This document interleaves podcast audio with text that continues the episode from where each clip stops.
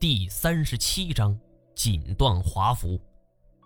这一张照片有些年头了，发乌泛黄，上边还有一些清晰的水渍，可能是被海水长时间浸泡的原因。这些水渍处都有明显的绿色海藻，不难想象，萧九天曾经怀揣着这个本子，长时间就泡在了水里。照片的内容是很常见的大合影形式，前排的重要人物都坐着，后边人则是站得笔直。只是照片损毁的太为严重，导致有大部分的相貌根本看不清楚。照片的背景是一座上世纪八九十年代才有的风格建筑，照片最上端还印着一行字。我让金锁把手电光集中一点。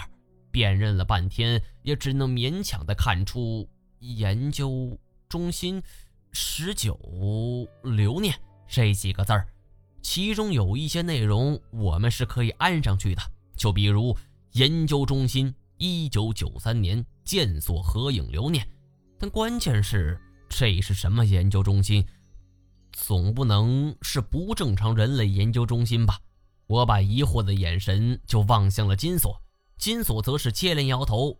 我说：“你别看我呀，当前我可还是个纯情小学生呢。这事儿咱得问他。”他用手一指流浪汉。我走了过去，仔细端详着流浪汉的容貌。他嘴中发出了怪兽似的吼叫。从动物行为学上来说，这更像是一种本能的威胁。我举起照片来，与这个流浪汉是仔细对比了一下。一来是照片太过模糊，第二来就是这个流浪汉的身上很难看出人的体貌特征，我没能发现任何线索。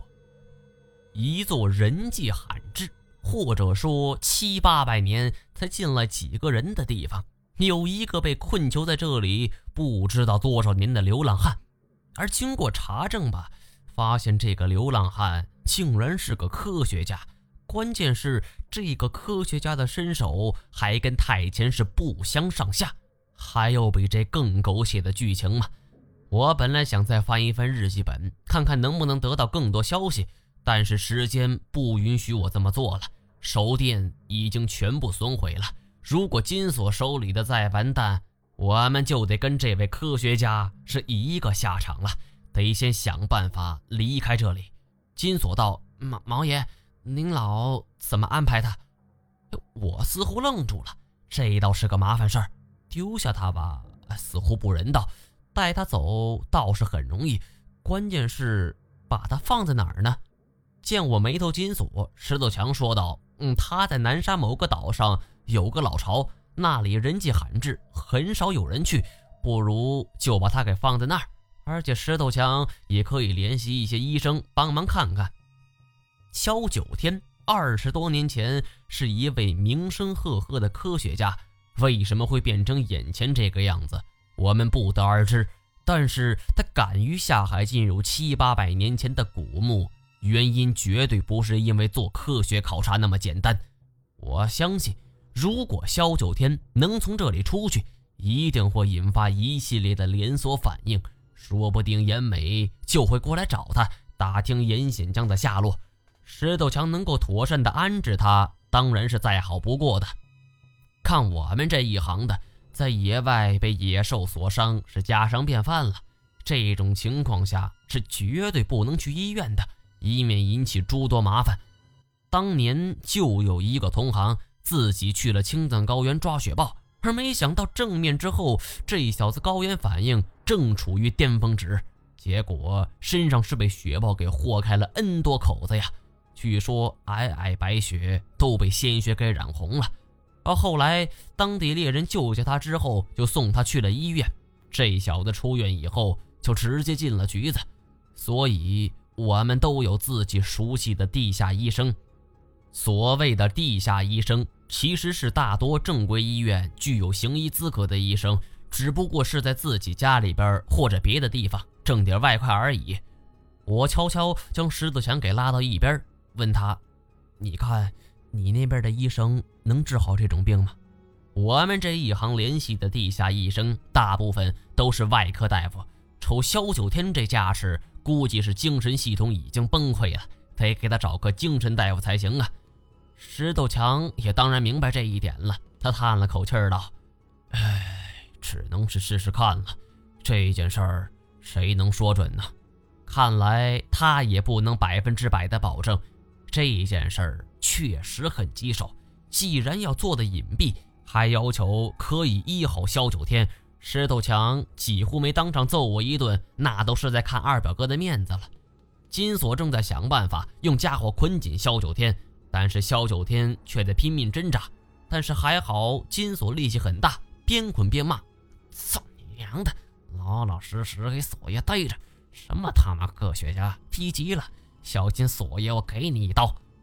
金锁听到我和石头强的谈话，回过头来说：“ 我看呢，干脆带他去云中楼算了。”云中楼，我神经一凛。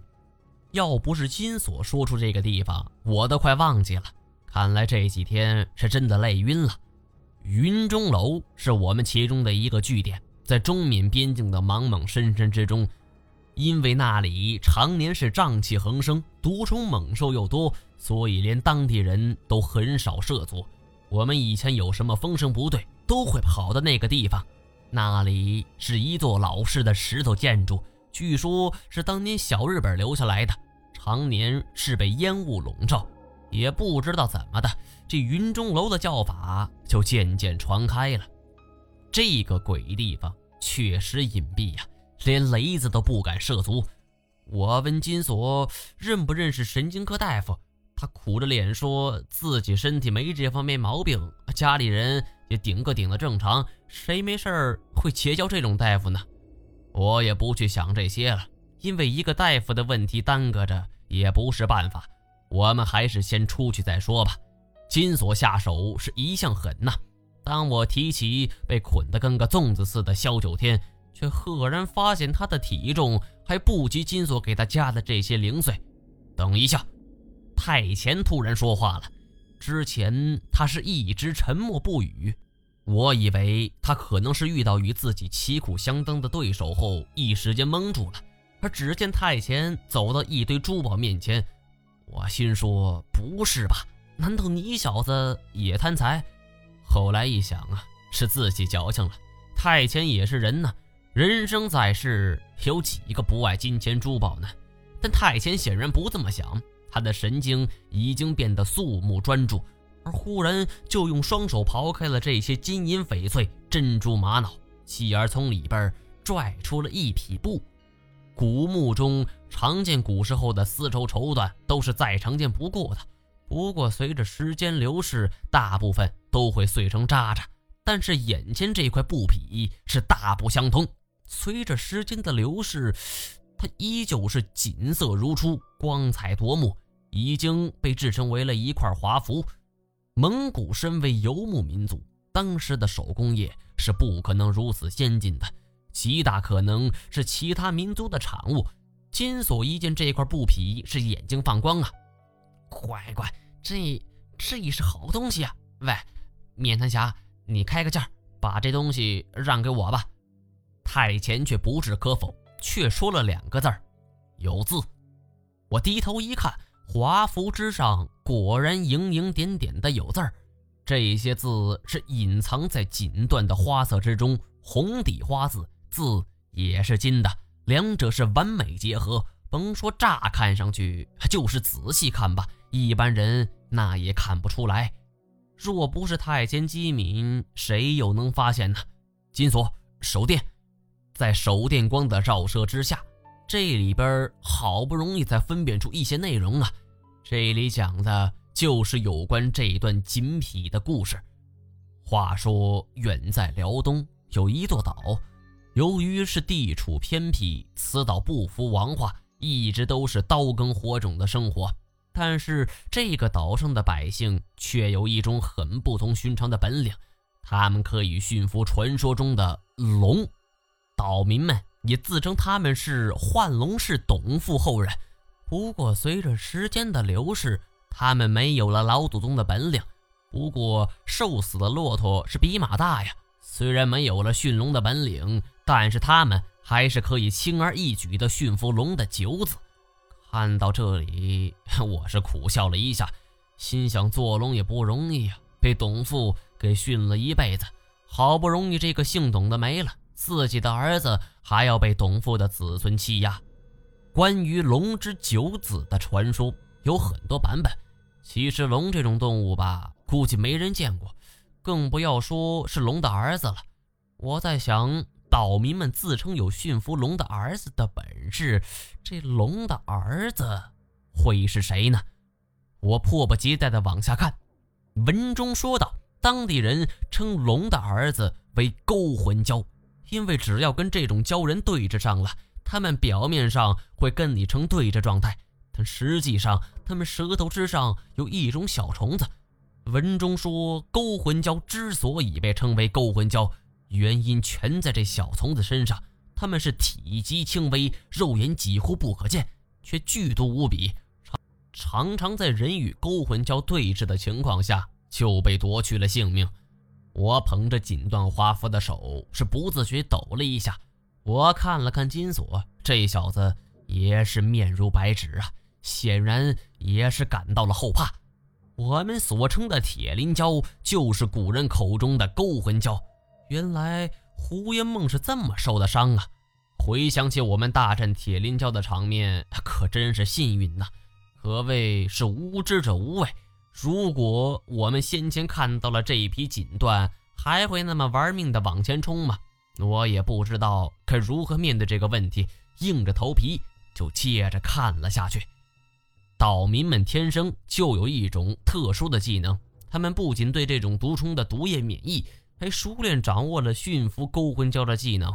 而天长日久，这个岛就有了自己的称呼，称为千蛟岛。部落的族长每到盛大节日都会身穿锦缎，祈祷来年的风调雨顺。但是随着世界的发展，千礁岛不可能再像过去那么平静。纯洁的族人内心出现了异变，一些年轻人逐渐被外边的世界所熏染。终于有一天，千礁岛迎来了一场塌天大祸。岛上几个年轻人仗着有驱使勾魂蛟的本事，竟然偷摸就干起了海盗的营生，过往船只是纷纷遭殃啊！结果无一例外的都是船只覆没，无一人生还呢。古时候航海技术有限，遇到海风海啸也很正常，官府也通常会以此来结案。反正是活不见人，死不见尸，家属只能是有哭的份儿啊。而后来千礁岛就成为了海盗的代名词，直到有一天，一艘官船经过。几个年轻人长居于外化之地，不知道官船模样，居然就大摇大摆地围了上去。一场激战下来，官船上的大小官员是无一幸免，倒是有一个水性颇佳的年轻人，竟然靠着一块浮板是侥幸遁走。而这样一来，千礁岛的秘密就再也守不住了。没过多久，数十艘蒙古战船是遮云蔽日。朝着千礁岛就迸发而来，族长是自知大祸临头，于是率领岛民是拼死抵抗。各位听友，听到这里，想必你们一定都是铁粉了。那么，就请点开锁龙诀专辑首页，给我的专辑打个五星好评吧，谢谢哟。